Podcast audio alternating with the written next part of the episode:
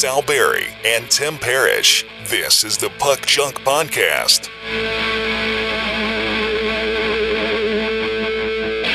Hello and welcome to the Puck Junk Hockey Podcast. I'm Sal Berry and with me is Tim Parrish. And today we are going to recap the All Star weekend. We are also going to talk about all the craziness going on with the Chicago Blackhawks. Maybe craziness is not the right word, or maybe it's not the appropriate word, or maybe it's an understatement. I'm not sure. All the stuff that seems to be going on with my hometown team, the Chicago Blackhawks, and we'll probably touch on a few other topics here and there. Tim, how you doing, man? I am fantastic. How are you? I am well. You know, uh, like I said, I uh, like I've said. I don't know if I said it 30 seconds ago, but like I've said many times, I like All Star games. I like All Star Weekend. I've always found the skills competition a lot of fun. I liked the skills competition this weekend. I like the All Star game or games since it's three mini games. So I'm happy. I'm happy that I actually had the time. Well, I made the time to sit and watch these things. Um, and then I'm also a little bothered by what's uh, the latest with the Blackhawks. Uh, just I know most of you or all of you by no, now know about Blackhawks owner and chairman Rocky Wirtz going on his tirade against the media last week during the Blackhawk town hall meeting. But then there was also a story on ESPN Sunday night about a head athletic trainer with the Blackhawks AHL affiliate, the Rockford Ice Hogs, and this trainer was accused of sexual harassment and he was fired. Of course, the time between he did the harassment and the time of his firing, you know, seven years apart between what happened and when he got fired. He was fired rather quickly once he it was reported and once it was investigated. But we could talk about that a little later. I, I kind of want to talk about the fun stuff first, like the All Star weekend. So, what did you think? You don't want to just bring the room down right away and then lift it back up? Uh, no, that's okay because we'll talk about other stuff too. We won't end with the Blackhawks. Very good. What did I think? I I always enjoy the All Star game. Look, most sports All Star games people can't stand, and I would say probably upwards of seventy percent or higher could care less about them. Maybe even some of the players do too. Ovechkin, but you know when you have you know, who are voted the best and who are representing as the best examples of their their teams playing against each other or with each other on the same teams and showcasing that kind of thing and just you know celebrating the game of hockey all in one weekend. It's really cool.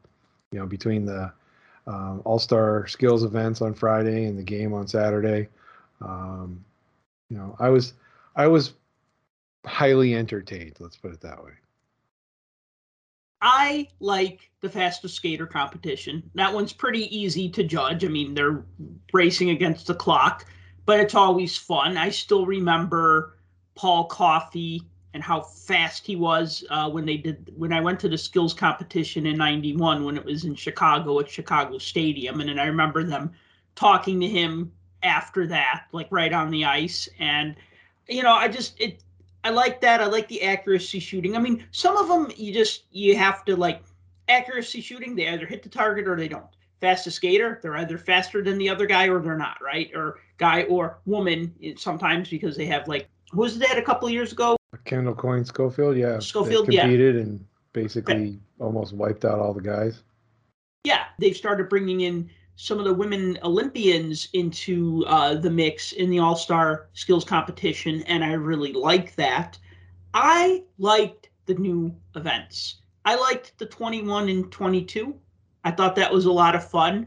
I thought that was, was my favorite one out of all. Of them. You'd see a player try to hit an ace, and they'd hit a three, and then I was like, okay, now they got to hit a seven, and now they got to hit a, you know what I mean? It's like now they had to strategically think about what cards they wanted to hit if they missed the one that they were intending to hit in the first place. So I thought that was a fun competition. You said that was your favorite? That was of all the competitions, that was probably my favorite because it was different. You know, it wasn't the normal, you know, thing. And sure, the breakaway contest is always different because you never know what anybody's going to do, and, and that's entertaining too. But as far as like an actual skill type thing that isn't, you know, somebody going out there and performing, you know, the fact that you already know that Joe Pavelski's a really good player. he's got a very good shot. But just seeing him call out a card and be like, "Yep, I'm going for this one," and just boop, knock it down. That was sick. And I mean, everybody already knows this. It's not a big secret.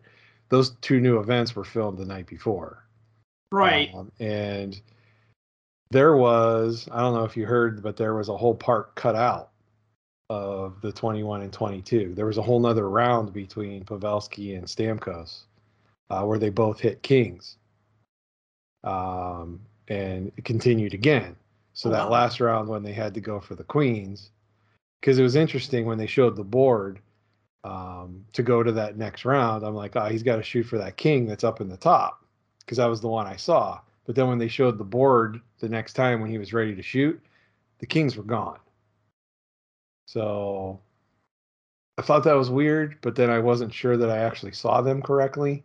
And then I found out later that they cut that part out. So I don't know why they cut it out, if it was for time or whatever, but but that's fine. Whether it was recorded or not, I don't care. I thought that was really cool. The thing though is that's a novelty act because you're not going to take this to South Florida and do the same thing. You're not going to do 21 and 23. That doesn't make sense. So they're going to have to come up with something different. So unless they bring this back to Vegas at some point along the line, they're not going to have that card shooting thing. Maybe they'll come up with some other kind of target practice. Or maybe they'll come up with like alligator wrestling or something that's Florida related. I can understand why they would pre-record those segments because there was a higher likelihood that something could go wrong because it was outside, it was untested, et cetera, et cetera. They're also doing the competitions on the inside, right? So the guys are all suited up. They're wearing their gear and everything else. When they Right. were outside, they were all in like jeans and their sweaters. You could tell you're like, wait a minute, weren't they just in there and like wearing their full gear? you know, I don't play hockey currently, but I know how long it takes to put on gear. It's not something you could just throw on and throw off. Tim's that audience member in the movies who goes, "Wait a minute, he came in through that door, but now they're showing us this and and wasn't the lamp on that side of the table earlier and hmm, you know, I'm not gonna lie, I notice that stuff all the time. why is Han Solo wearing his vest in this shot but not in this shot, but then wearing it again in this shot?" I notice that stuff a lot. Sometimes I do. I tend to like because I went to film school and I obviously I learned how to edit. I love editing. You know, I I'll sit in a movie and I'll be like, how did they light the room? That's really good lighting. Or "How- how the heck did they do that? You know, now it's all computers. You know, 25 years ago, you'd have to look and say, how the heck did they light this room? And now you just go, oh, it's a CGI room. It's a guy standing on a green screen, and then you got a bunch of computer jockeys digitally rendering a room. But uh, yeah, I, I hear you. It is fun to find those little flaws. It's- What you just said reminds me of that one bit from Family Guy where uh, Neil Goldman is showing that part of Star Trek, and he's he's showing that it's like Captain Kirk fighting like this barehanded fight with some alien dude. like a lizard guy. Yeah, The Gorn. Yes. Yeah, and he's cutting between. He's like, look, you can see where it, it cuts between William Shatner and William Shatner's stunt double, Fred Lubens. And it's Mhm. like, he's like, see, Shatner, and then it's next thing, Lubens, Shatner, Lubens, Shatner, Lubens, and yeah, that was that's what that reminds me of. Because I do find that stuff, I do see that that stuff, and it's not all the time, but sometimes it's blatantly obvious.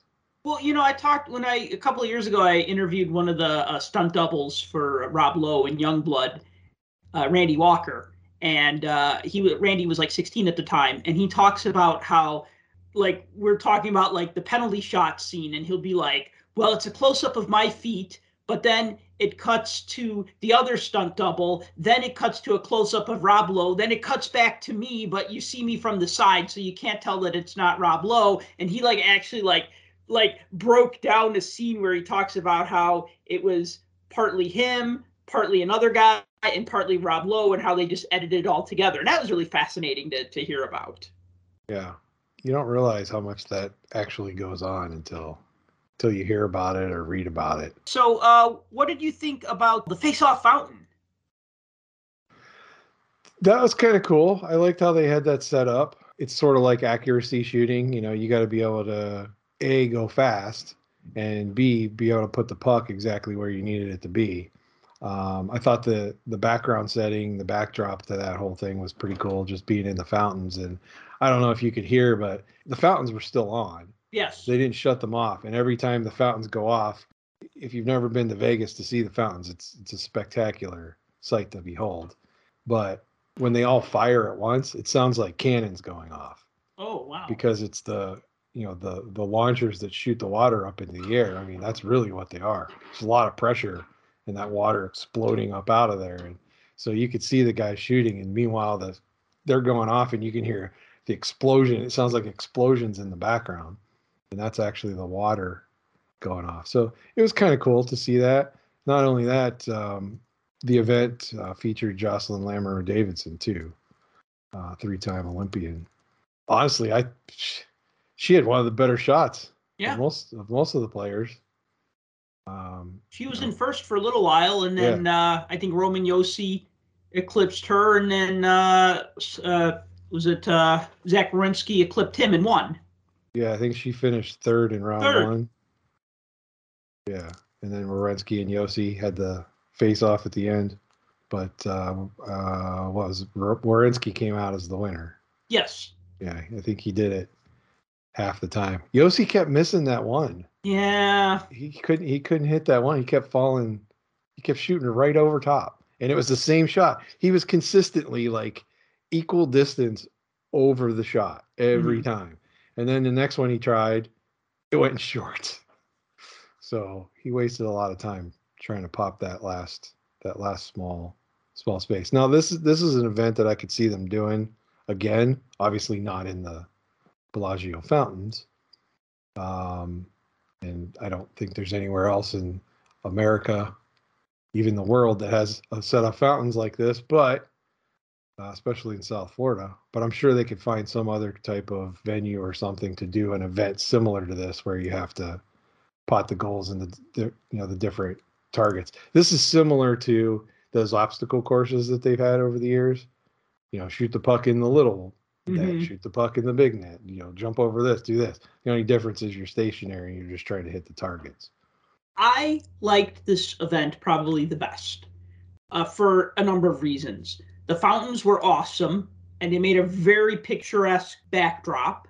The sun was setting, so it was getting darker and darker, and the, the pucks lit up red, so you're able to see them on TV, which I thought was really cool. Why didn't they light those up ahead of time?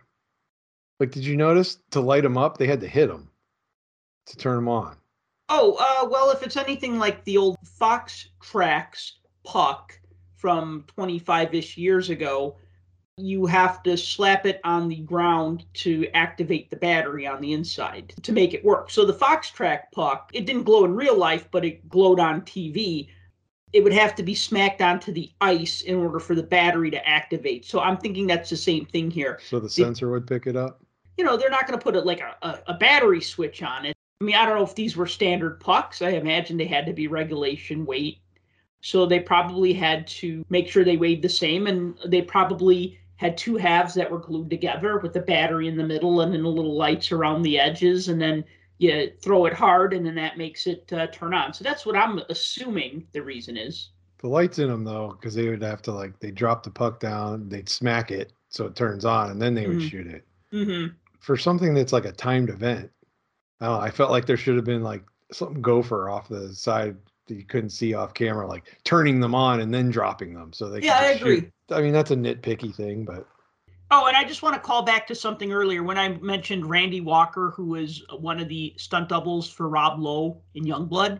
The other stunt double was Scott McPherson. So Scott McPherson and Randy Walker were the doubles for Rob Lowe in Youngblood. So anyway, and yeah, like I said, like when they uh, when there's that epic penalty shot scene at the end, that's actually cutting between all three of them, depending on what it was.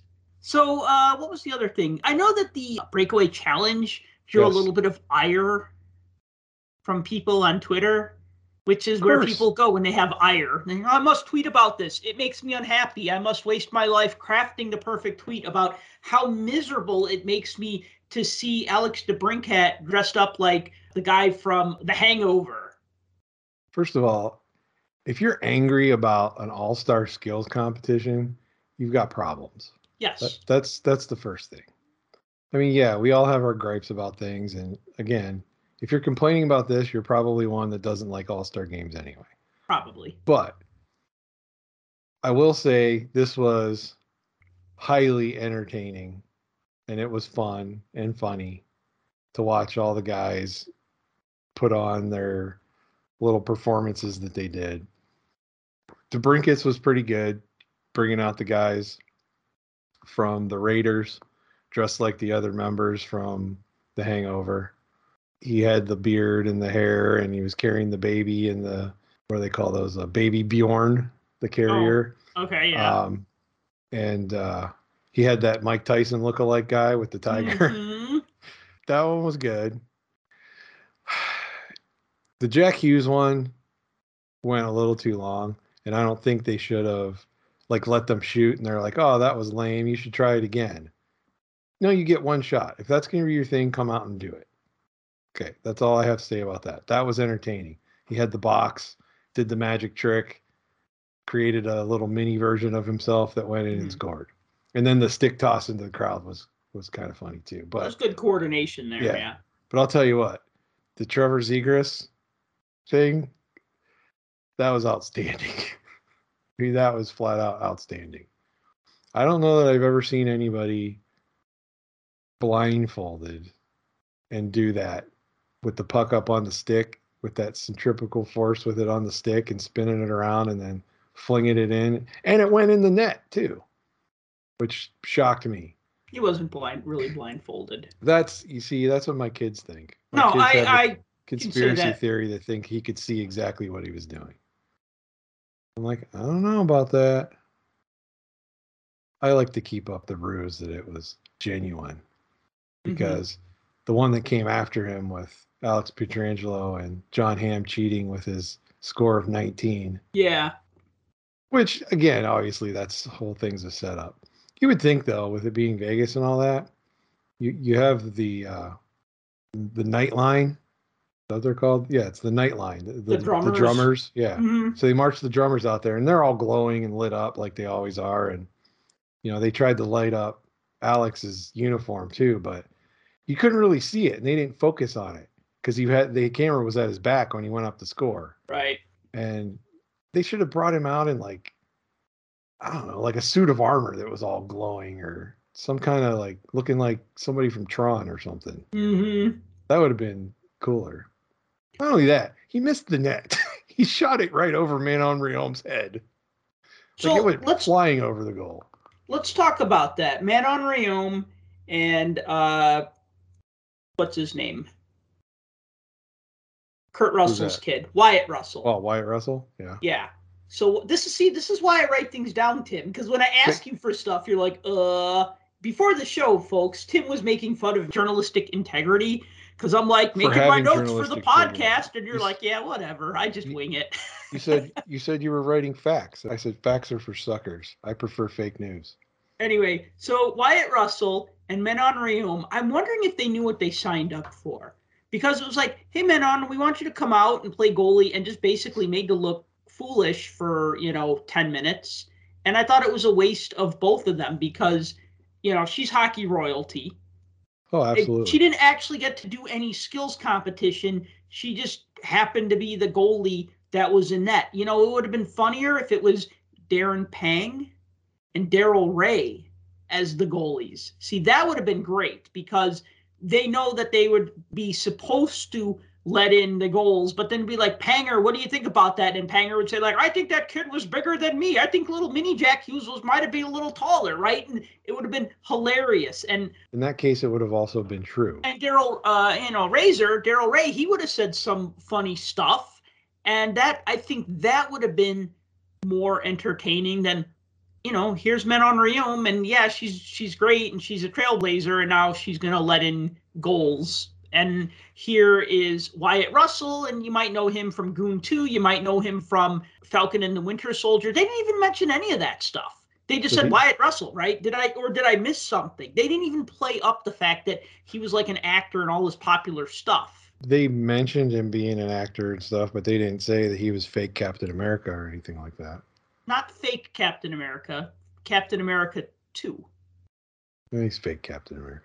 Well, actually, and if you go to the old Marvel continuity, he might actually be Captain America 3, because allegedly there was a Captain America between Steve Rogers and John Walker in the old Marvel book, but not going to go there because That's a different show. that's a different show. That's a different podcast that we haven't Yes. started yet. Yes. The most shocking thing to me of the skills event, Yeah.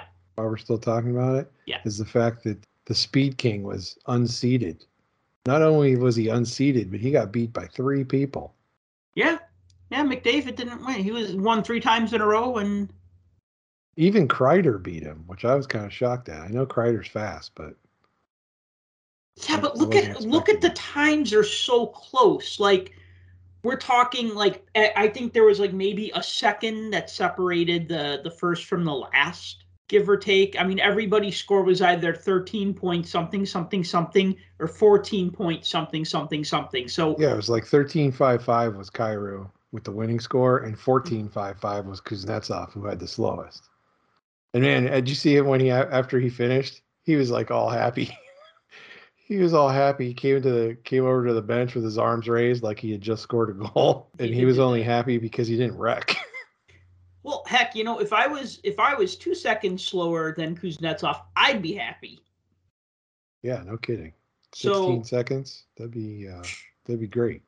Yeah, Connor McDavid got he was like thirteen point six nine, and um, he got beat by Kreider, Adrian Kempe, and Jordan Kyrou, the the eventual winner. I was kind of shocked at that. Well, I mean, it happens and they only get one chance at it, too. Right. I'd like it if they got if they got to go two times.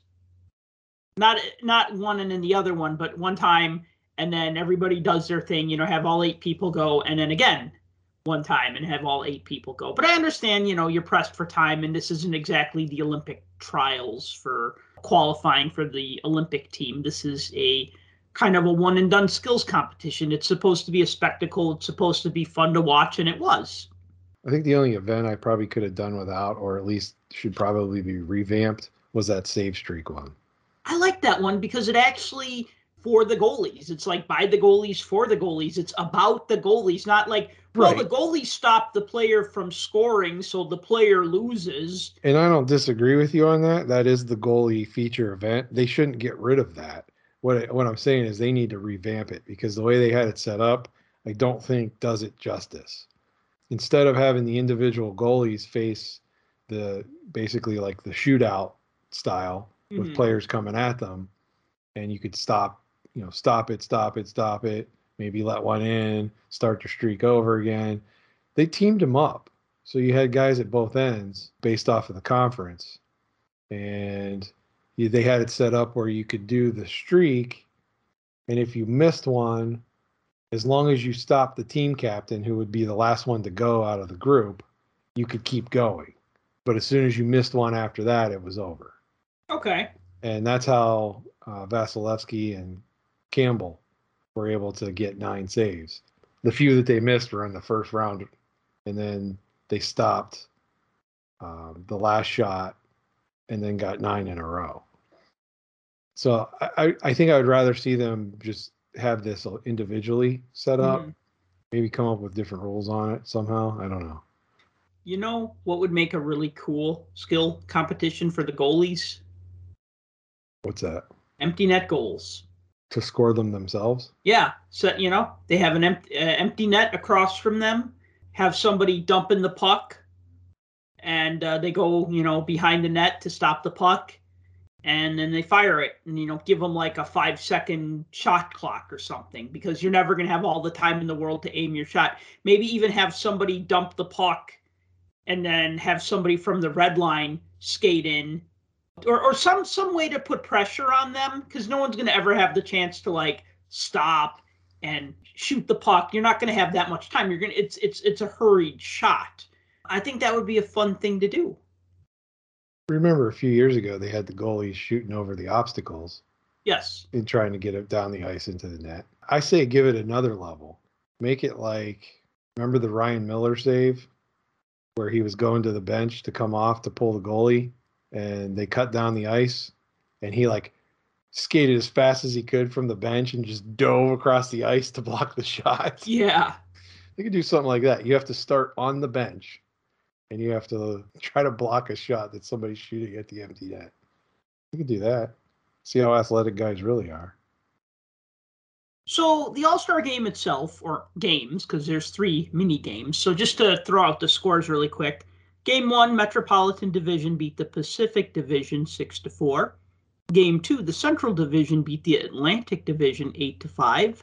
And in the final game, the Metropolitan Division beat the Central Division five to three. All pretty You know- close games actually for an All Star game. I was going to say that for a three on three game and an all star game, very close scores. You had teams playing defense, especially in that last game.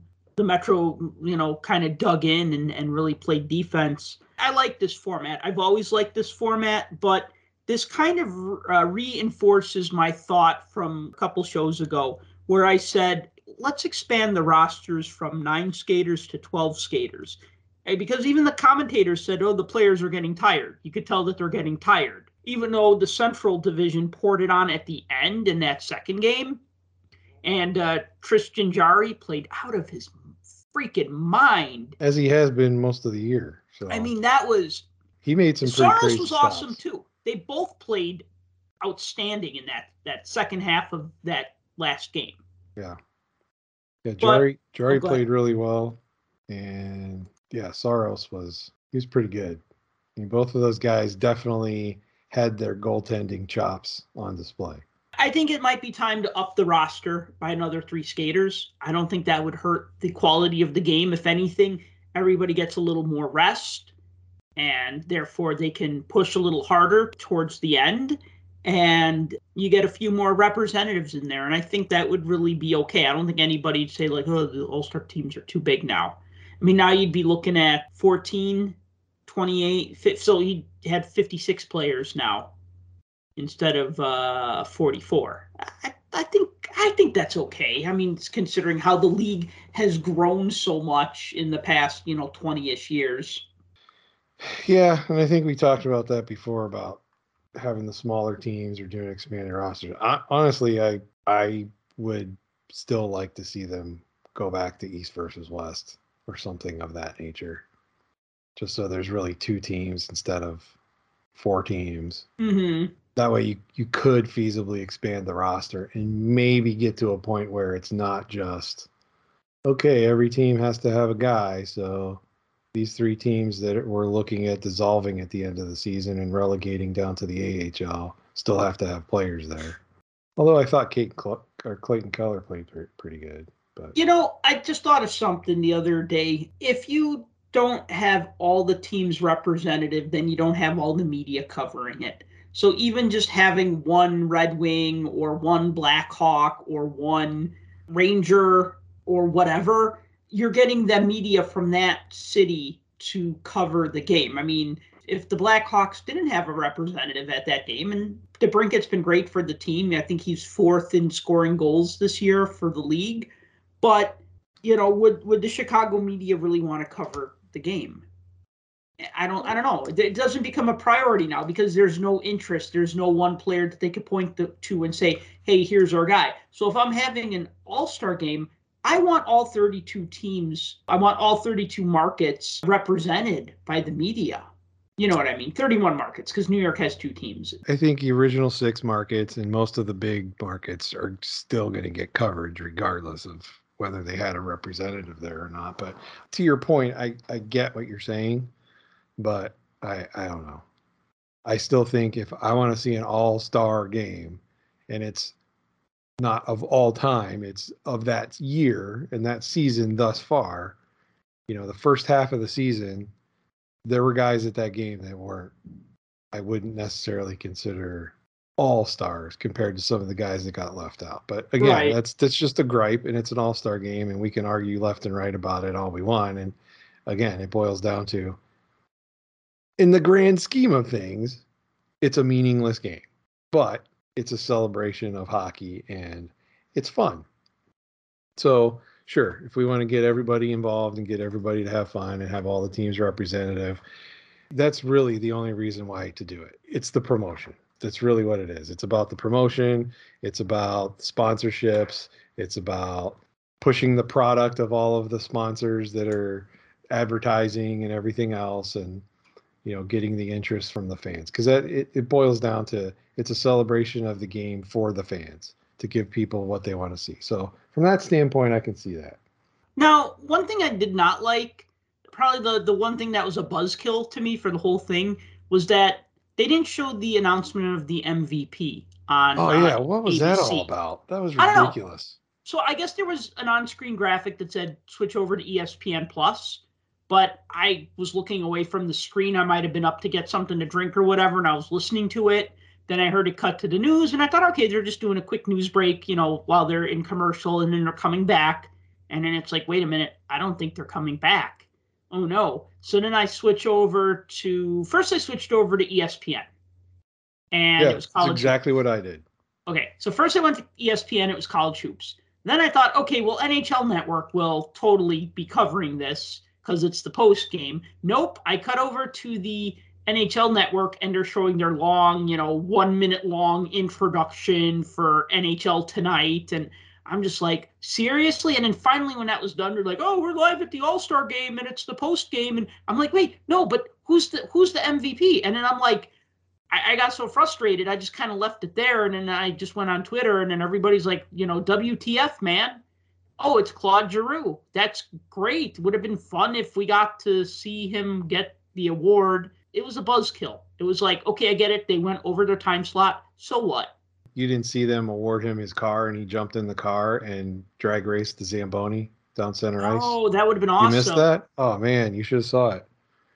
Uh, you must not have been fast enough to get your uh, internet to boot up for. I, I thought that Claude Plus. Giroux jumped in, jump in the car, and he would like gun it to the goal line, and then when he gets to like the circles, he'd like cut the wheel and do like one of those Tokyo drifts where he like spins around and then he goes in the other direction and then starts like I don't know chasing around uh, Tom Wilson because uh, why not? I thought that was funny how much he got booed. You know, he was mic'd. Tom Wilson. Yeah, Uh, I'm sorry, NHL All Star and opening goal scorer Tom Wilson. yeah, and was mic'd. he he was mic'd throughout the game. And when they every time they announced him, whether it was at the skills or even at the where yeah, and at the skills there was only half the crowd there, and even there the boos rained down every time they made an announcement. and called his name, which I thought was funny because everybody loves a villain. But listening to the playback of like all the banter that he had with like the other players and you know the way he was talking to like the pl- players had their kids down there on the ice and stuff and just interacting with people. I'm not going to say I like the guy, but he's um seemed like he's kind of a nice guy. He's uh, he's talent, that's for sure. he seemed kind of kind of like an all right guy, but I don't know if that was just for show or not. Hmm. But but yeah, I was kind of that was annoying too. I didn't catch that either that it was switching over. I, I thought I heard them say, you know, up next the presentation of the MVP, and then it goes thought to I heard that commercial. Yeah, and it goes to commercial, and then the news comes on. I was like, oh, it must be on the other channel. Went to ESPN. I'm like, what is this? Right. And then I did the exact same thing. Went to the NHL Network, Mhm. and there was Jamison Coyle and Mike Rupp sitting Yeah. there, and I'm like, uh, okay, like, are they going to down to the ice? Uh, what's happening? And then that was it. they just talked about the game and did the recap and everything else. I'm like, uh, okay. Yeah, way to bury the lead, guys. You know, uh, the other thing is is that it takes ESPN Plus so freaking long. They should call it ESPN minus because it takes so freaking long to load. It loads on my computer pretty much right away. It loads Okay. on my phone right away. But on my television devices, Yeah. like I have Samsung smart TVs, Yep. on there, it seems like it takes freaking forever. Yes. Actually, you know what? I have yet to try ESPN Plus on my new smart TV that I got for Christmas. I was watching ESPN Plus through my Comcast cable box up until the end of the year. And then when I got the new television, I pretty much got everything, you know, Netflix, HBO Max, uh, right. Disney Plus. I got that all set up because, you know, I'm watching shows regularly on those things. ESPN Plus is only when I'm like, oh, shit, this game is only on ESPN Plus. Ah, I got, I gotta, okay, now I gotta, you know, turn this on and then wait, you know, five minutes. Like I said, it, it loads as slow as a GeoCities webpage from 1998. That's Waiting. the thing. You still have the luxury of being able to watch your team on Comcast Sportsnet. Yes. Or NBC Chicago or whatever they call it now. Right, whatever they're but calling it now. All the games that I have to watch are pretty much on ESPN Plus. That's why I think all the ESPN Penguin games. Plus, yeah, ESPN Plus to me was a godsend mm-hmm. because you know paying for center ice package, especially with hindsight, knowing that half the games and everything else are going to be canceled for the year and all that kind of stuff. I mean, that would definitely not be worthwhile to pay the extra money for that when ESPN Plus, as part of the Disney package, it's a heck of a good deal to be able to get that many games. And I can't think of a single Penguin game that wasn't a national broadcast that hasn't been on ESPN Plus. Right. So, plus you get both feeds. So yeah, I mean, I'm still sore about the whole Kraken thing, the Kraken home opener not being on anything except ESPN Plus. But you know, then again, that seems to be kind of like in alignment with the NHL's whole goal of like just doing a piss poor job of promoting itself. Like it did a pretty good job at this All Star game, but like I said, not having the MVP announcement on ABC, you know, it's like cutting out the last two minutes of a movie for commercials. And then be like, oh well, you know what? I you figured it out. The good guys won. The end, right? Or it's like you already know what's going to happen, so we're going to switch over to Heidi. the Heidi Bowl. Yeah. Oh, I know about that's before my time, but I remember my uncle telling me about that and seeming a little not angry about it, but I think he was more amused by it than anything. Like you would think broadcast would have learned from that that event alone to to never look away because you don't know what's going to happen. Right. Yeah. Never look away because you never know what's going to happen. Right. Exactly. So overall, All Star game was a winner. Yeah. Ended Agreed. not so great, but it was uh, overall, I think it was good. It was good for hockey. I agree, hundred percent. I want to plug something real quick, if you don't mind. Plug something like your computer. Oh yeah, no, no, no, no, no. I got a new T-shirt design on shop.puckjunk.com that I'm selling what? on pre-order. Yes, a new T-shirt of little fat hockey video game guy taking a slap shot. Fat uh, guy. Fat guy. Video game hockey shirt. So I have sizes medium through 4X, and if you buy between now and Friday, you get $5 off. No coupon code needed. It's a pre-order, so it ships middle of March, but place an order, support the site, support my dream of being a uh, t-shirt entrepreneur. Anyway, so should get the Blackhawks out of the way. I feel like we need to talk about this a little bit because a I'm in Chicago and uh, I've been following the team for 30 years, and when I saw Rocky Wirtz have his outburst against members of the media last week, Wednesday, during their town hall meeting, I was thinking, like, oh my God, he's like his old man. He's like old man Wirtz. He's like Bill Wirtz. Wirtz didn't really interact with the press that much, but it was a very um, acrimonious relationship between the press and the Blackhawks from like the 1970s, right around the time Bobby Hull went to Winnipeg. So 72, we'll say uh, up until when Bill Wirtz died in 2007 and then Rocky took over the team. So what happened was Mark Lazerus of The Athletic asked the Blackhawks during or the Blackhawk brass. So you had Rocky Wirtz, you had uh, Jaime Faulkner, who's like the president of business operations. You had Danny Wirtz, who's the CEO, and then you had Eddie Olczyk moderating. Olczyk would read some pre-screened questions to the other three, and they would answer. And then they were going to take questions from the media, and so Lazerus of the Athletic he asked about what the Blackhawks were doing to protect players. You know, thinking like what happened to Kyle Beach in 2010, and you know what they're going to do going forward. Danny Wirtz goes to answer that. Rocky Wirtz butts in and says, "No, no, I'm going to answer that." And then he basically says it's none of your business. You know, I'm actually going to just play the clip here so that you can hear what he says because I don't want to paraphrase him and we'll talk about it. I think the report speaks for itself. The people that were involved are no longer here. We're not looking back at 2010. We're looking forward. And we're not going to talk about 2010. We're, I, I know, and I'm not either. And we're not going to talk about what happened. We're moving forward. That is my answer. Now, what's your next question? I can pick up to what we are doing today. And I think No, I don't know. That's none of your business. That's none of your business. What we're going to do today is our business. I don't think it's any of your business. Because I don't think it's any of your business. You don't work for the company. If someone in the company asks that question, we'll answer it. And I think you should get on to the next subject. We're not going to talk about Kyle Beach. We're not going to talk about anything that happened. Now we're moving on. What more do I have to say? You want to keep asking the same question? Do you hear the same answer? Okay, ask the next question. Okay, good.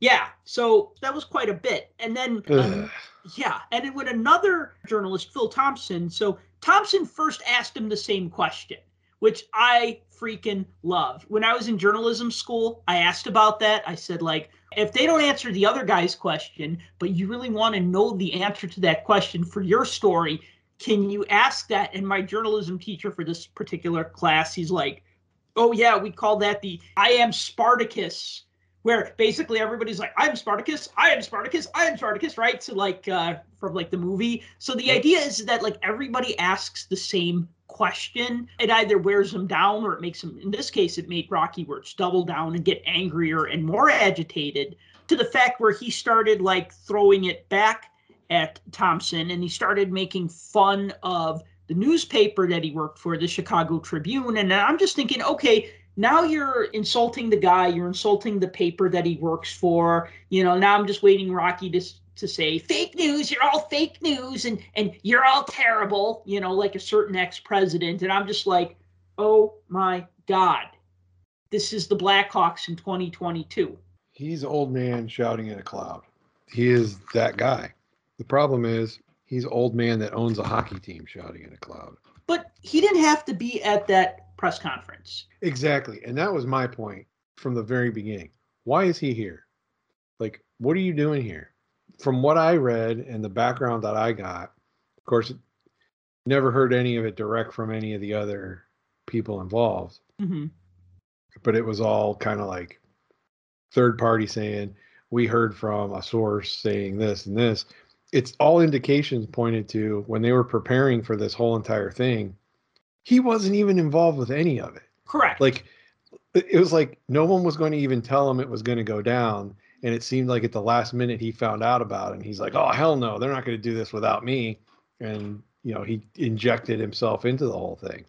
That hit really close to home to me from past employment experience from okay. a job from a job I had before because that's kind of exactly what happened. You know, here's a guy that owns a company or in this case, a hockey team, which is a company. Mm-hmm. It's a revenue generating vehicle. And you have an obligation, I think, as an owner in today's world to. I'm trying to choose my words carefully here to at least be aware of your surroundings, right? You can't jump into something maybe like you could in the past, like he was used to. You know, I'm the king, my rules, my way or the highway kind of thing, and I don't right. have to answer to any of you. Now, I'm also not the kind of person that enjoys watching people from the press and reporters and stuff like that ask stupid questions because if you ask a stupid question, you're going to get a stupid answer. But they do that to just to try to trigger people, and it's it's just to try to try to do that kind of stuff a lot of times. Other times, they're working on some other kind of story and they're pushing the conversation elsewhere because they're trying to get some information that either they already know and they want to confirm or that they don't have or that they're looking for something additional, right?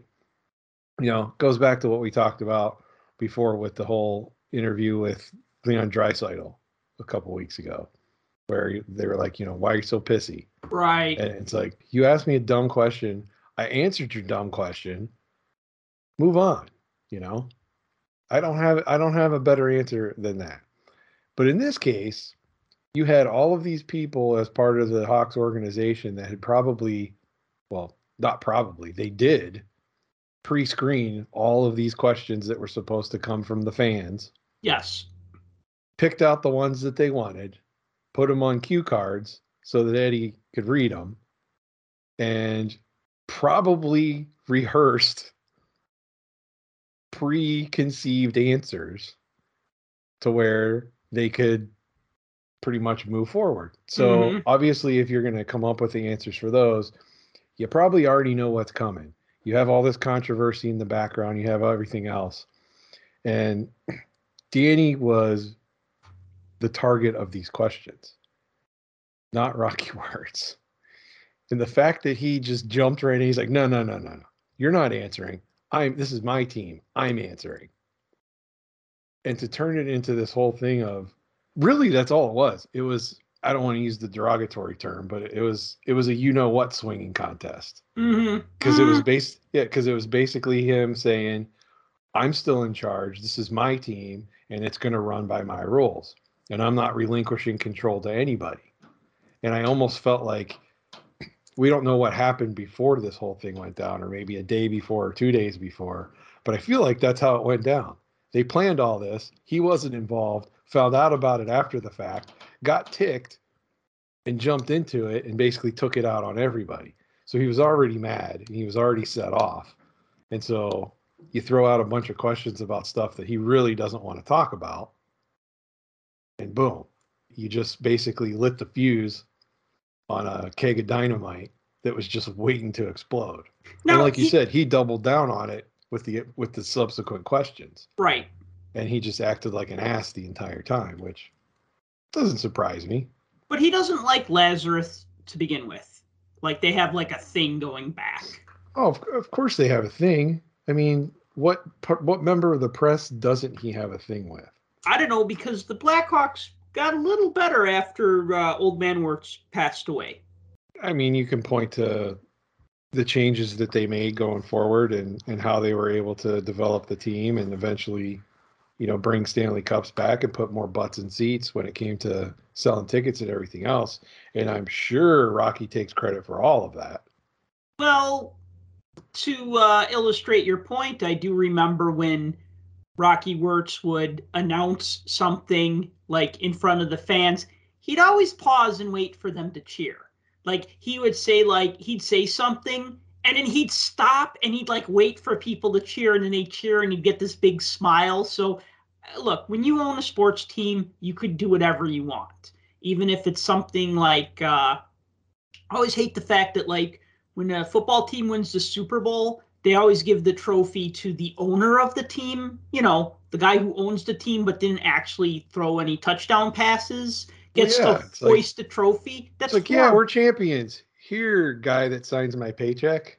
right. No, he gets it first. Then he passes it to whomever, right? Right. And in hockey, they say it's going to the team captain, right? And and that's Yep. always, you know, and eventually it goes to the coach and the owner and the assistant trainer and whatnot, and that's fine. That's great. You know what?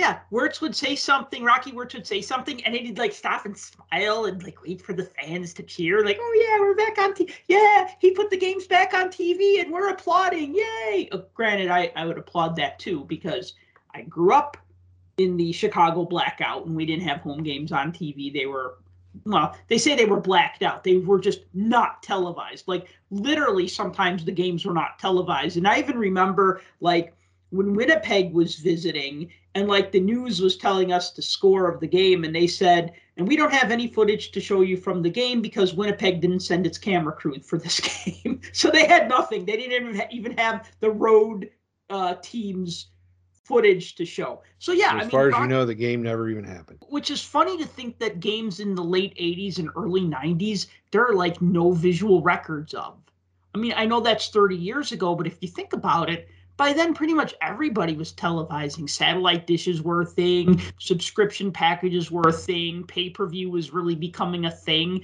to, so to think that there are games that like have no tv from like 1990 1991 is kind of crazy I mean, there was a there was a period where the Penguins weren't on TV either. That was quite a bit before I really started watching. That would have been in the early '80s. Hmm. Yeah. Well, I mean, I could see that in the 70s and the 80s, but yeah, by by the 90s, yeah, kind of crazy that that would happen. So, did you notice that pained look on Eddie Olczyk's face? Oh, he looked like he would have rather been anywhere than there. Didn't he look like the kid who didn't do his book report, who's being called on in front of the class and is waiting, just hoping that the ground like swallows him up, that like he Uh, sinks into the ground and, and honestly. have to. Like seriously, like yeah, I haven't heard anybody else respond to any of that that was on that panel. I don't know if you have. What are they supposed? No, what are they supposed to say? Rocky Wirtz released a statement later, or the PR released a statement where he's saying that he crossed the line, and Yeah, yeah, but they had to do that at that point, and I'm sure he got a call from the big man. I'm sure he did. uh, the big man, the Batman. Yes. I'm sure Gary called him and said, You better say something because that was stupid. Gary said, "Rocky, I understand you had a moment." Right. As as he called it in the NHL State of the Union, that Well, Rocky I mean, had a it- moment. That's kind of what it was. It was a moment. He got ticked and went off and he shouldn't have, and he said what he said, and that's that's what it is.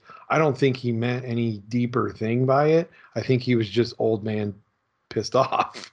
He could have said, or he, well, one, he should have let Danny answer the question. exactly. That's But- he could have avoided all of this. me off the top of my head i would say we take this very seriously we have a new structure in place a new plan in place a new policy in place that's the word to deal with this sort of thing and we have a zero tolerance policy like that that he could have just said that right and that would have been Or it and it, Let me let was- Danny tell you about it or something of that nature. yes His ego's too big to allow that to happen. and that's that's bad and that's that's why i i kind of want him now to just sign the checks be the owner come out when the team wins a stanley cup in about six years from now That's And, uh, exactly it. If you're surrounding yourself with competent people that you know that can run your business and passing the torch on to other family members that you obviously must trust because you're putting them in those types of positions, let them run the team. Go retire, go live on beach somewhere and just collect your money. right Occasionally show up to some of the gala events and the charity things and shake hands and kiss babies. But other than that, keep your mouth shut right don't say anything. You are a liability at this point. yeah he is and this doesn't and so that's the thing is, is that everybody was just talking about how how tone deaf the blackhawks are and just how tip you know i don't say typical but this doesn't help them this doesn't help them and then Absolutely not. Shall we segue to the next thing? I mean, might as well. We already opened Pandora's box. You can't close it. Right. So on Sunday evening, ESPN reported that there was another sexual harassment scandal in the Blackhawks organization. So Rockford Ice Hogs head athletic trainer DJ Jones was fired in November of 2021. Now, that's a while ago. It's a couple months ago, but we're now hearing about this for the first time. So let me just set the timeline. According to the report, according to the sources that reported to ESPN, Jones sexually harassed one of the women that was working for the Rockford Ice Hogs ice crew. Basically, they're whatever you want to call them, ice cheerleaders, whatever. They call them ice crew. You know, they wear tight clothes, they go around, they shovel the ice or whatever, and then they go to like charity events and stuff like that, kind of like the Blackhawks have an ice crew. So this happened in 2014. They're like cheerleaders that have a job. Yeah, this is I'm this, sorry, this that was that was probably offensive, but you know what I'm saying. They go out and scrape the ice and stuff in between in between uh, commercial breaks. right, but then they also have a real job because the job doesn't pay a lot. Right. I know this because I when I saw the Blackhawks were having a call for ice girls, I wasn't going to apply obviously, but I wanted to see like, well, how much do they get paid? And I'm reading this and I'm just like, oh, wow, that's really not a great wage for somebody who has to know how to ice skate pretty well and blah I'm blah surprised blah. they get paid at all. Actually, I figured it would be like a volunteer position. Nah, if you're a team that's making millions of dollars, you should be ashamed of yourself if you want people to volunteer to work for you. That should be criminal. The Blackhawks ashamed of themselves? Come on. I think we've established that. Yeah. All right. So anyway, so head athletic trainer DJ Jones, who worked with the team for 16 years up until November of 2021, uh, allegedly sexually harassed a member of the team's ice crew in 2014.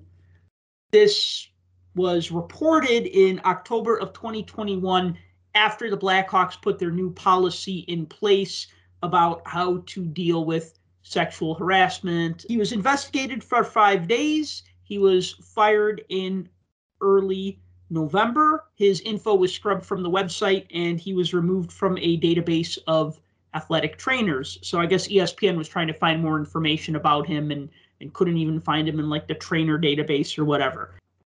Okay, couple thoughts on this. The Blackhawks did the right thing. They didn't tell anybody about it.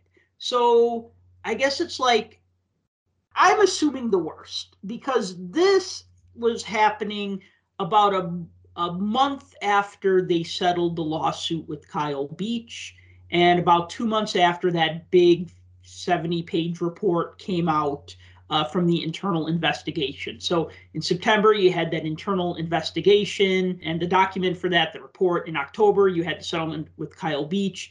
In November, you have this guy in the minor league team getting fired. And, you know, the Blackhawks could have said, hey, this was brought to our attention. Although, you know what? It's it's kind of tricky though, because if you say we think this person did a bad thing and we fired him, but then that person, I mean, unless they're found in a court of law to have done that bad thing, can they sue and say, well, the Blackhawks said I did a bad thing, but I didn't do this bad thing? I'm not trying to downplay sexual harassment as it, it's just a bad thing. That's not what I'm saying. I'm, I'm not trying to minimize it. I'm just just saying whatever what whatever misconduct it is, right? Well, To there's me, always the the chance of the lawsuit for unlawful termination and Right. you know various things like that. I don't know what the I don't know what the hiring practices or the job, whatever they're called in Illinois are.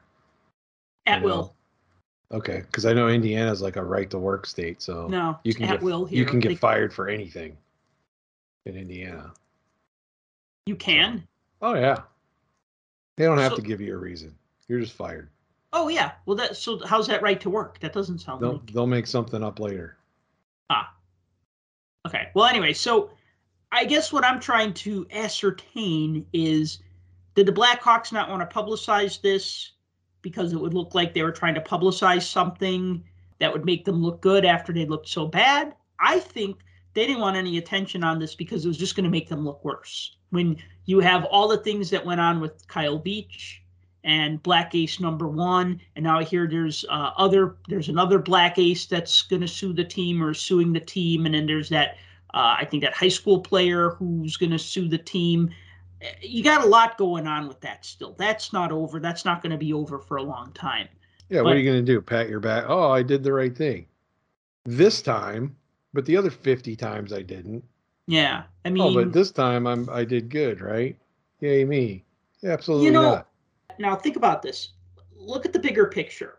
When you think about what happened to Kyle Beach, when you think about what happened to Black Ace number one, who we don't know who that is, when you think about Patrick Kane being accused of rape in 2015, when you think of a couple years later, there was a Rockford Ice Hog, and I forgot his name, but he basically uh, I guess he had some naked pictures of a woman that he had slept with, and he like sent those out or posted them somewhere or something like that. And the Hawks got rid of him, obviously because of that, but they got rid of him. Can't remember if they traded him or cut him or bought out his contract or whatever, because I don't remember. This was a couple years ago.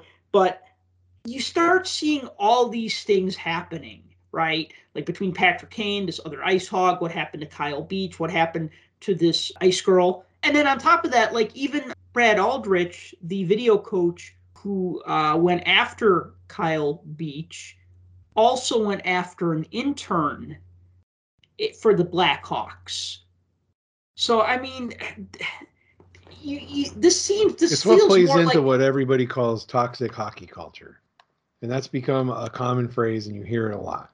Is this toxic hockey culture that everybody talks about, and it all plays into that. And it's just this here's instance, and here's another instance, and here's another instance, and that's what everybody can label it because it's an inherent problem that's being exposed in the Blackhawks. But how many other teams has this happened to? Probably most or all of them. I mean, it is it is toxic. And then It- again, it's bad. I go to this. Okay. Has this ever happened to a baseball team? Does it? How about a football team? How about a soccer team? How about a basketball team? I mean, is this just an inherent thing in sports in general? Or is this isolated to hockey? Because No, there's this not. hockey culture that's toxic. And I think the answer is yeah, it's probably everywhere. It's just getting exposed here first. That's the appearance that that I feel it has. But this is like the the kick them when they're down kind of thing, Mhm. you know. Um, the the dirty laundry song by uh, Don Henley. Oh yeah. You know, kick them when they're up, kick them when, they're, when down. they're down. Kick them when Because- they're up. Kick them all around. because I mean that's what the media is for, right? The media is gonna just they're gonna find everything there is to know about every little thing, and they're gonna air all of your dirty laundry for the whole world to see. That's their job. And the people that are on that side are gonna say, No, my job is to report the truth. Okay, well, if that's what your job is, then you go investigating and you find the stuff and you come out with it there's probably going to be a landslide and that's exactly what we've seen here you know the one report comes out oh how many more? And there's the next one and there's the next one and there's the next one and there's the next one and so on and so forth. I don't i don't know how you fix this or do you fix it? How you can have you to fix, fix it? it. but how do you fix it? I mean i'm not qualified to, to answer that i guess and maybe this is a rhetorical question but it's like how do you, how do you fix it? It really has to start in this case has to start from the top down. When you have an owner that's out there that doesn't want to talk about it and thinks that it's none of anybody's business like this is some family secret that no one else should know outside of the family that's isn't that the problem because it was kept a secret and because it was buried Yeah. let's hope nobody ever finds out Yeah. and let's get rid of these people so they're no longer here and let's never talk about this again well that may work within your own household but once the neighbors find out or once the deacon's wife at church finds out and she gabs to everybody else or once they find out at school or once they find out at work or once they find out down at the barber shop you know it becomes everybody's secret because it's no longer a secret and you're exposed and uh, do you ever, do you have you ever watched the that show Succession? Oh yeah, you know, I just finished it about a week ago. I, I binged all three uh all three seasons in. January. this is like real life Succession like playing out and before our eyes with the Blackhawks. It seems like Oh yeah, that's right. Because in Succession, they had that um they had that scandal that uh yeah became the subject of uh of much of the show. Yeah, yeah, you have that, and you also have an aging patriarch of the business, and coming up with a succession plan for who's going to take over the company. right, And then he just he turns around and looks at them all and like you're all a bunch of idiots. I'm not going anywhere, you know. right. And it's like that's exactly. It seems like that's exactly what we have here. I'm gonna drag the company down because it's my Yep. company. Yeah, It's my company, and if I want to burn it to the ground, that's what I'm going to do. yeah. So I don't know. It's hard to be a Blackhawk fan again. You know, it, it is. I, I I can even watch the team when they lose because I just like watching hockey and I like having local guys to root for. But it becomes so much harder when like you look at the higher ups and they're just you just go, what the heck? Well, and that's the thing. We've talked about this so many times, and, and you even brought it up today. You know, how many years were the Hawks not on TV? And you know, I've I've brought up that you know I moved to this area in 1993, and pfft, there were no hockey fans anywhere to be found, anywhere. And I'm like, "D- is there even a team here anymore? I mean, yeah, I obviously knew there was a team, but I didn't know anybody that paid any attention until they started winning. And then once they started winning, all of a sudden, all these people crawl out of the woodwork. Well, guess what? They haven't won in a few years. In fact, the last couple years, they haven't been so good. And guess what? All those Hawks fans went poof into the ether.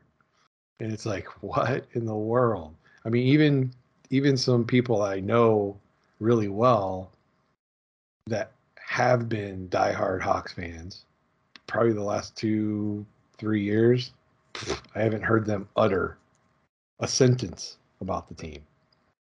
So even if you lost your fan base to then just make matters worse and not even try to do any damage control, good lord.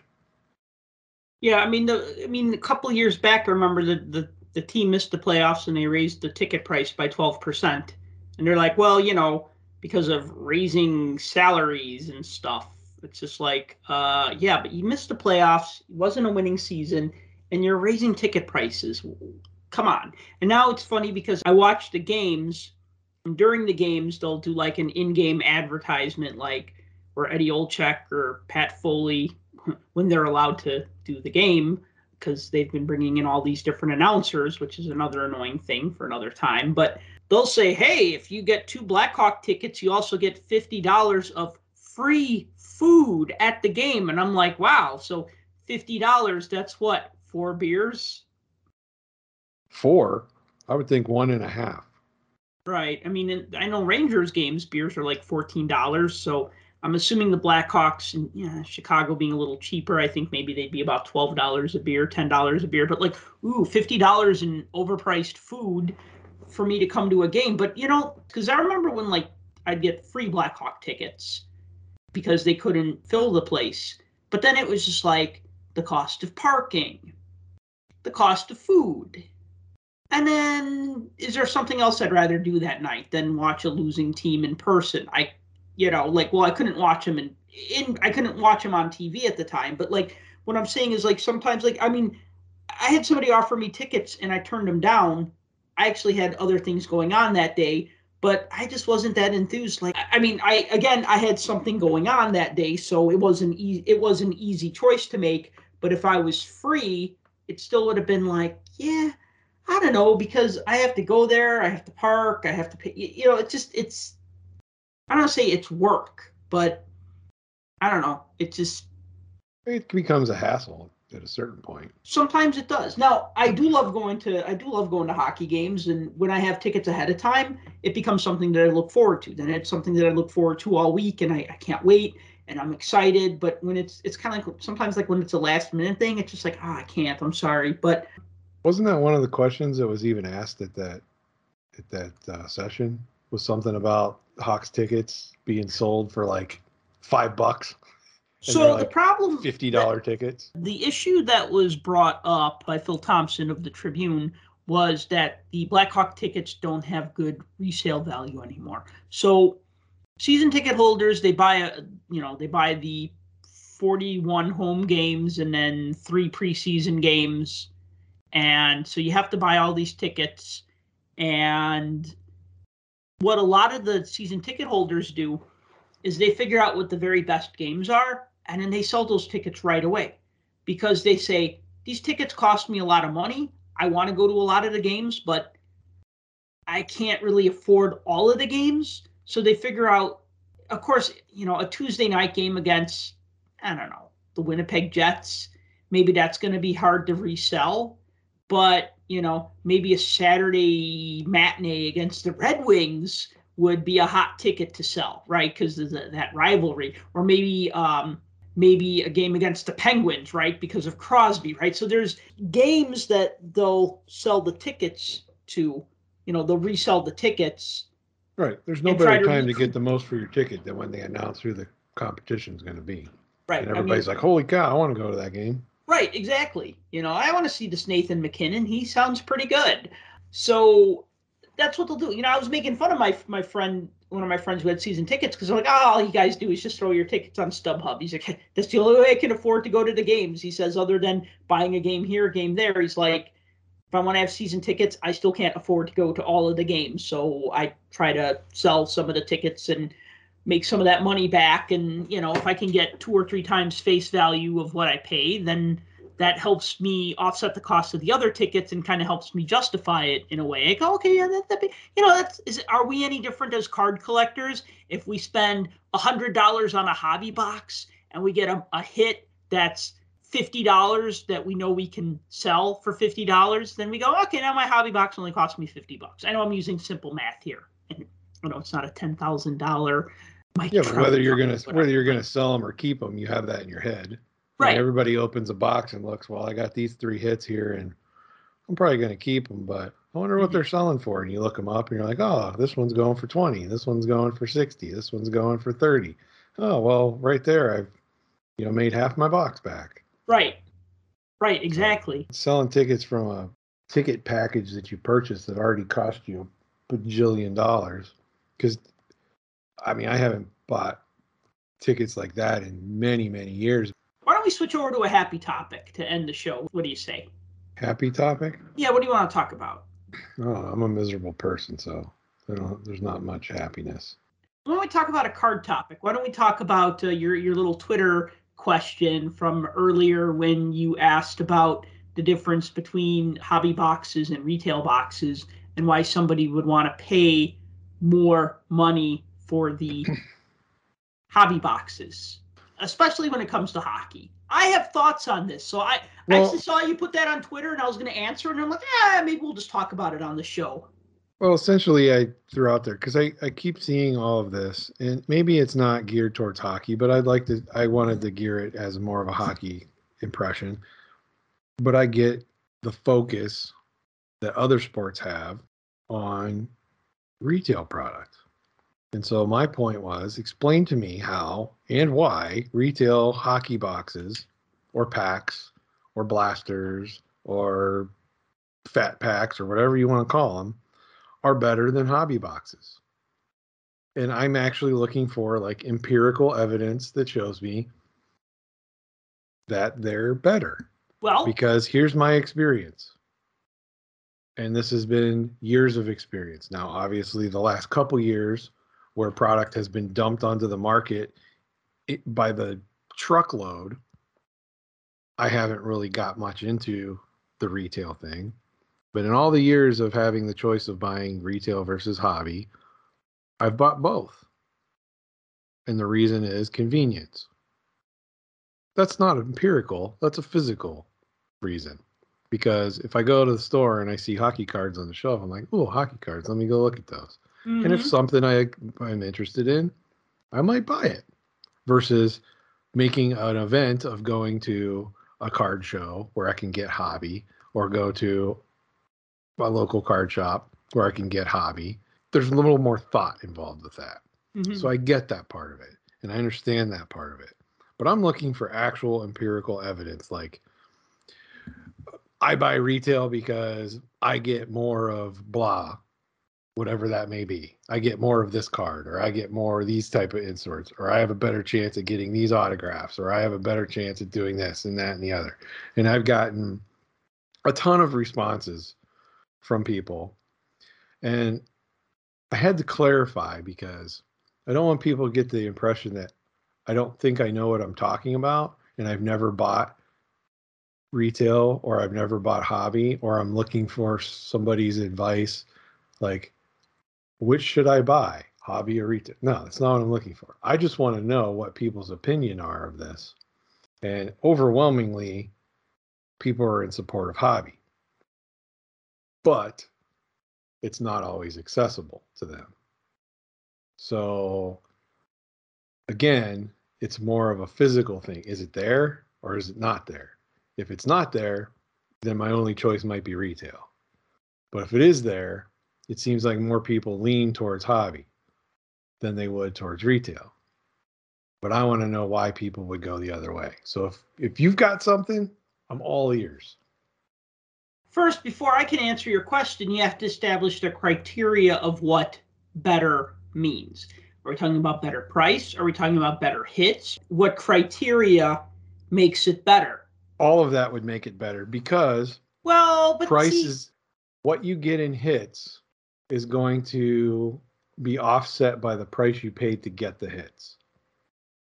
And in the end, if you're going to look at the grand scheme of things, what you're, I, I don't want to turn this into the the investment talk, but let's turn it into the hypothetical one where you're trying to return, you're trying to get a return on the money that you're putting into a product. So if you're going to spend 20 bucks on a blaster, or you turn around and you go to a hobby box that cost you $120, what's the benefit of spending the 20 bucks rather than spending the extra money and getting more cards, more shots at autographs, more shots at hits, more shots at additional cards that you may not find in the retail. See, there's no easy answer to this because it really is what your goal is. So I'm going to go back to uh, a couple months back when we were talking about Skybox. Finally got it right. Skybox Metal Universe. And I bought a Yeah, I know you went all in on a ton of the retail. on retail because how much were hobby boxes? They were 350 at release. And I did the math, and to get the number of cards would have been either $120 worth of blaster boxes or $350 in a hobby box. Now, I wanted to build the set, the base set, short prints. That's what I wanted, and I wanted the retro inserts. Those were my main focuses. Let's back up here. We have Mhm. one hobby box on one hand versus how many retail on the other? Let's say 30, 60, 90, 120, four, So four retail versus one hobby. something like that. So Yeah. that, that's your break even point on equivalency. So either one hobby box is equal to four blaster boxes. Yeah, they had about the same amount of cards. I mean, So- I'm Same And- amount of money, same amount of cards. Okay, different amount of money. different amount of money. Right. I was focused on like if I spend three hundred and fifty dollars or three hundred dollars on a hobby box, I'm gonna get X amount of cards. I forget what it was because I think each pack had like five cards. I think each blaster box had thirty cards. If I, I hate being put on the spot. See, this is why I make my notes ahead of time, Timmy. Ah, so that I'm not. I'd like, rather "Oh, I'd rather talk like we're just sitting here talking. cards." Huh? Said I'd rather talk like we're just sitting here talking. Right, right. Okay. So basically, Here, this is I'll- what I did. I'll I tell you. figured I'll tell you what the breakdown is. Okay. So a skybox had seven cards per pack, Yep. 15 packs box. Okay. So seven times, oh, you said 15? Yes, there are 15 packs in a hobby box. So that's 105 cards. okay. So 105 cards. Now, what about a blaster? A blaster had, let's see, See, this is where people are switching channels because we're. nobody's switching any channels. Radio silence while you There's look no up. radio silence. There, we're getting we're getting to the point here. Okay. I just got to pull it up. Just give me a second. Pull a little faster. All right, so those have five packs. Five. packs. And Seven each pack had. Had what? Seven. Seven. Okay. Yeah. So I was I was in off. So 35. So 35. So 35, 70, 105. Right. So 36. Yeah. So three blasters cost me ninety dollars and had 105 cards. One hobby box cost. What'd you say? 300 at launch. They were about 350. Okay, so 350 and had 105 cards. Now, I understand that the hobby box probably had an autograph in every box. Does that sound about right to you? That is correct. One autograph guaranteed in a box. Now, the blaster boxes had much longer odds of getting autographs, but I actually got an autograph. So I got Jake Evans. Out So of all the boxes, or just out of one box, I bought 14 blaster boxes. and got one autograph. I got one autograph out of 14 blasters. Holy cow! No, but I'm not in it for the I, autographs. I understand. Keep going. Keep going. I wanted to build the set. So now let me ask you something. If you want to build a 200 card set, you need to have at least 200 cards. Now, granted, 105 cards about a third of those were inserts or parallels. So you had to buy, a, you'd have to buy a lot of boxes anyways. But I guess what I'm saying is like, if I spent 300, 600 or 700 dollars, I'd get 210 cards from the hobby boxes and I'd get two autographs. But if I bought blasters and didn't worry about autographs, I just want to build the set. That's my criteria. That's what makes them better for me. See, I would rather spend $90, get 105 cards, than spend 350, get 105 cards. Granted, the odds of getting an autograph are guaranteed in a hobby box, but is it worth paying an extra 210 $260 just to guarantee an autograph? No. Do I really care if I get a numbered one out of five red parallel or precious metal red or whatever version of the card? No, I don't care. That's kind of like a nice to have, but not like a need to have. Like, I'm not like, oh, I hope I get the Connor McDavid that's numbered one out of one, because that's not something you can really bank on. If that happens, that's your lucky day. It's not like No, and I got that. That's a crapshoot. right. So take so, take out your inserts and autographs and all of that, and in a hobby box, you're left with 94 base cards. okay. How many inserts are in a hobby or in a blaster box? I tend to think out of 35, I wrote all of this down, but I, I never did official box breaks because I just bought so many of them and they were blasters, and most people don't care about blaster breaks anyway.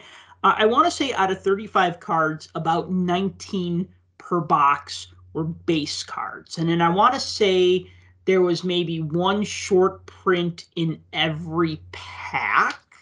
So I want to say I got about 19 base cards and about five short prints.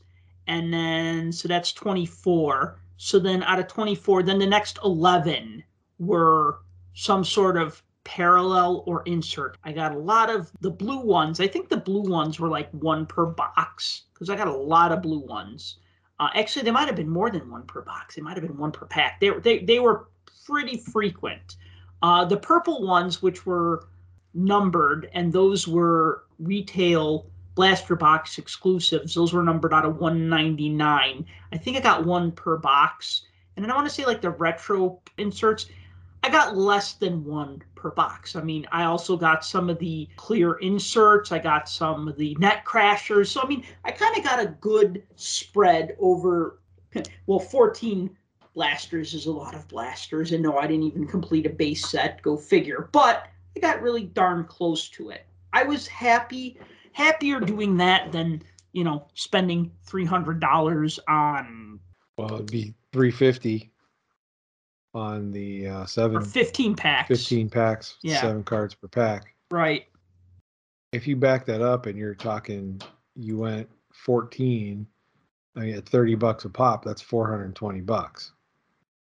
Yeah. But you're getting, what'd you end up with? 260, 250 base cards out of that. Yeah, I mean, I made enough to like make almost make a base set and almost make a second base set and get pretty darn close to getting most of the short prints. I mean, I still had to do a lot of trading, but it gave me enough raw material that I had stuff to trade. You know what I mean? Where somebody'd say, "Oh, I got these rookies," and I'd say, "Oh, do you want these Intimidation Nation?" Yeah, okay, here you go. You know what I mean? And we'd like trade.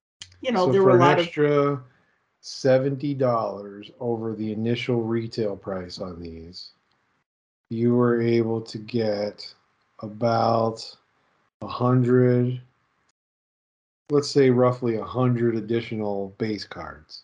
Okay.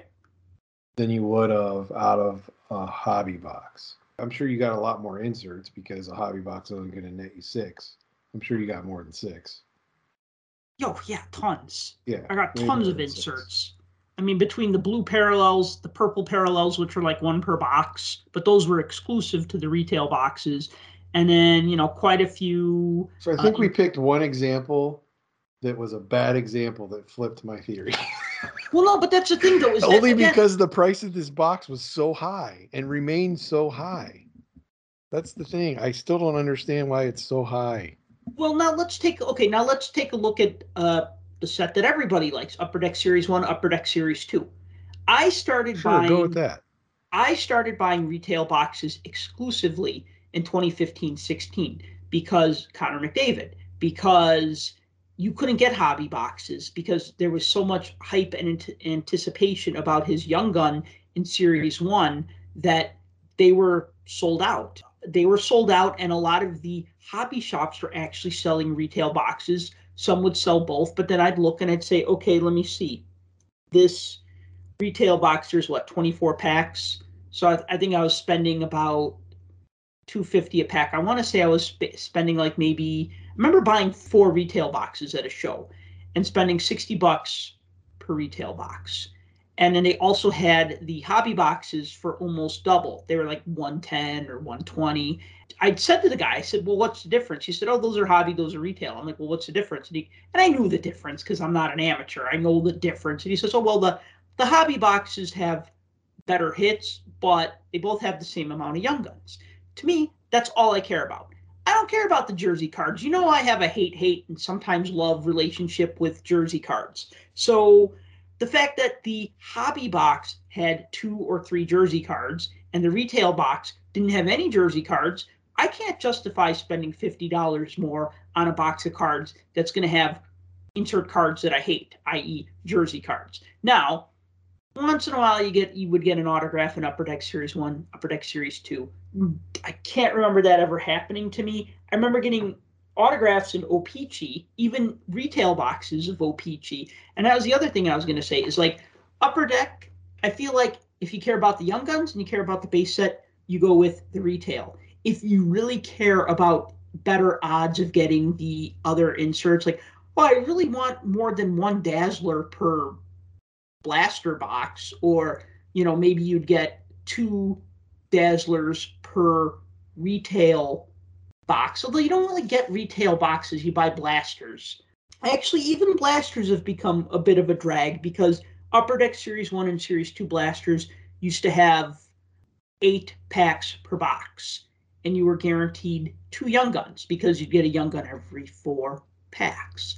But now they do um, seven packs in a box, so you're only really guaranteed one young gun because, you know, you might not get that second young gun within that, you know, you're, you're going to get one, but you're not going to get two.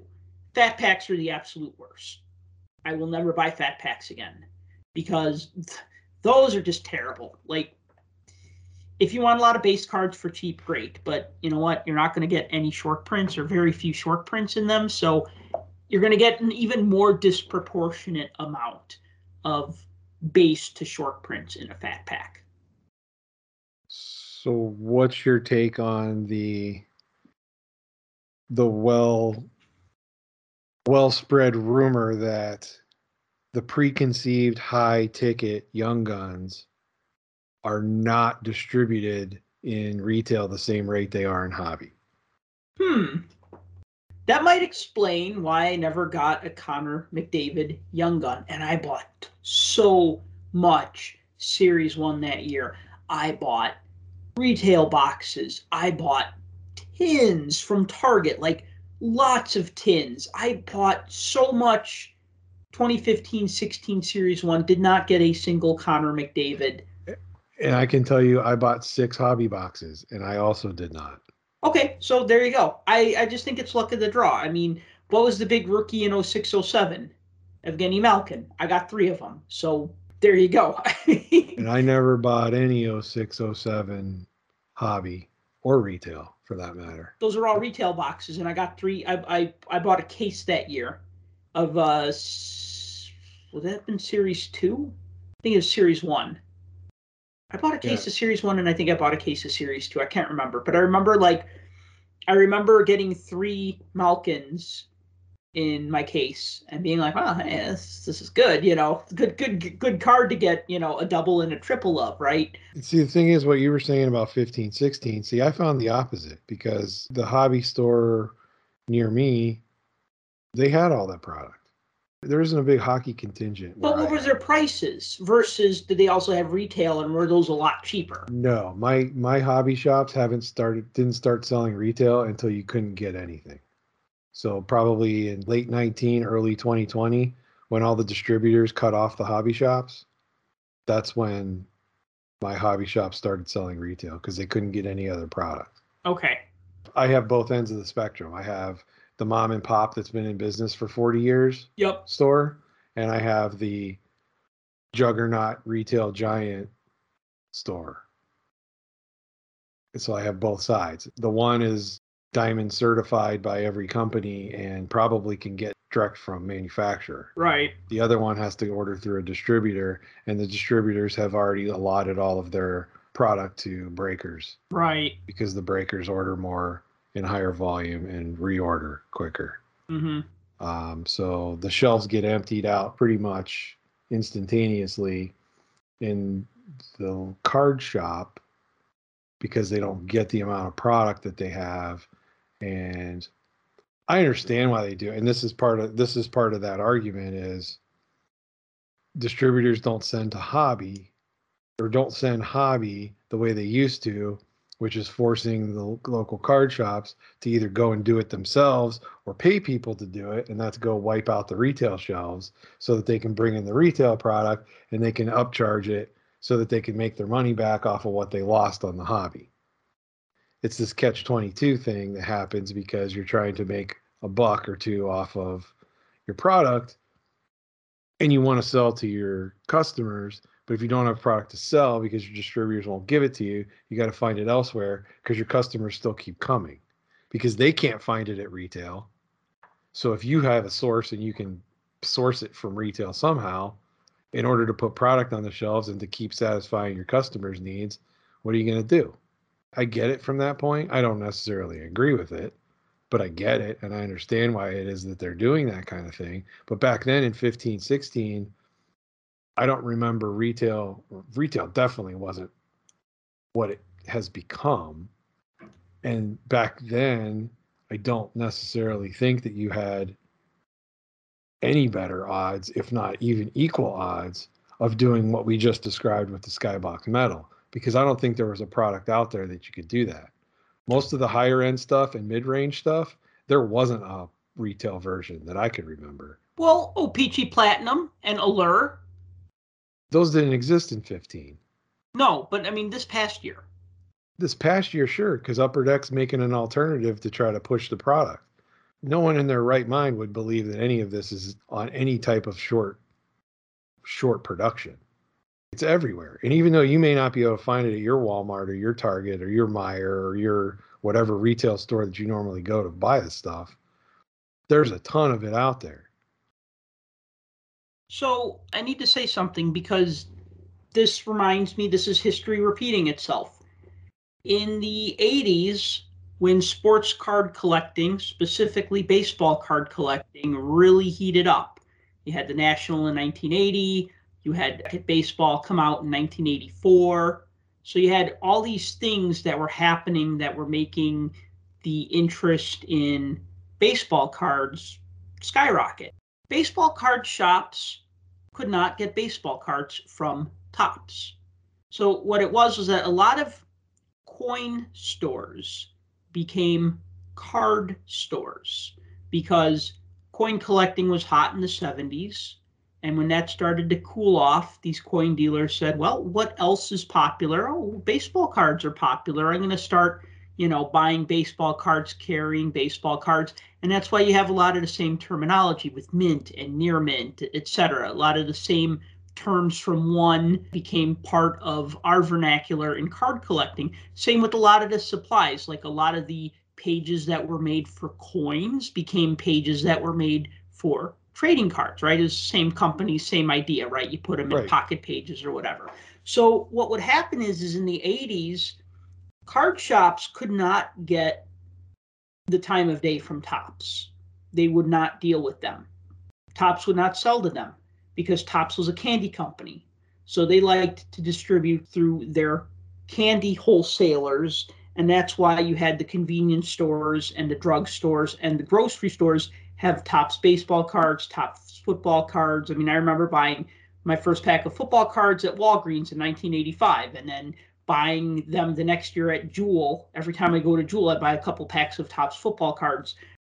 The card stores would then go to the Walgreens or the supermarkets and they would buy up all the cards. And that was becoming a problem.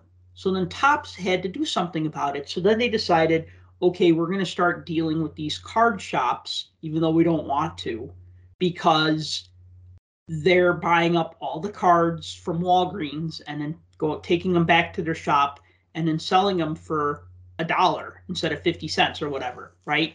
And this is actually this is written about in the book Card Sharks, which I recommend everybody go out and read. In fact, I'm about due to reread that book because every time I reread it, I remember stuff that I forgot. It's such a fascinating book about the history of sports card collecting. But so that's what we're happening now is that we have card shops going to the retail places like Target or Walmart, buying up all the cards or as many as they're allowed to buy and then selling them in their store because they can't get the product, just like in the 80s. In fact, I will tell you this one reason why Upper Deck was so popular in 89 when they launched their baseball product was because they were willing to deal with the card shops. The guys who founded Upper Deck, they were baseball card collectors. They were baseball card enthusiasts. In fact, one of them had a store named Upper Deck, which is what the name of the card company that they established became. They were willing to deal with the the one-off card shops, which made them popular with them. Like, oh, cool, you'll deal with us. Yeah, we want to buy your product. You know, we're excited about your new baseball cards. So, yeah, history repeating itself, right? Let's hope it doesn't completely repeat itself. I mean, it's already gotten to the point where I think this whole idea of that stuff is scarce and it, it needs to have these high ticket items because nobody can find it anywhere. It's a fake narrative. It really is. Because it's out there. You just aren't seeing it because it's already being snatched up. And you can well, you can see that all the time with all the people that always post, "Hey, did I do good?" and they've got 7,000 cases of whatever it is that they bought.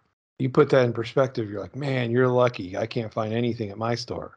Well, yeah, because these people have it all and the fact right. that they're bragging about the fact that they have it all okay that's fine if you want to make that play and and be that person that brags about it go right ahead mm-hmm. but all i see when i see that is here's these hundred people over here talking about how scarce this product must be because they can't find it on their shelves well it's because this guy has the entire allotment so he can create the market in his area because he's got all of it and look what he has.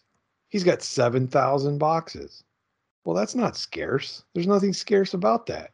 What's scarce is the fact that it's not distributed amongst these 100 people over here that want it. So he can determine price. So what am I going to do? I'm going to take this $19 product and I'm going to make it $70. So, so if you want it, it's 70 bucks.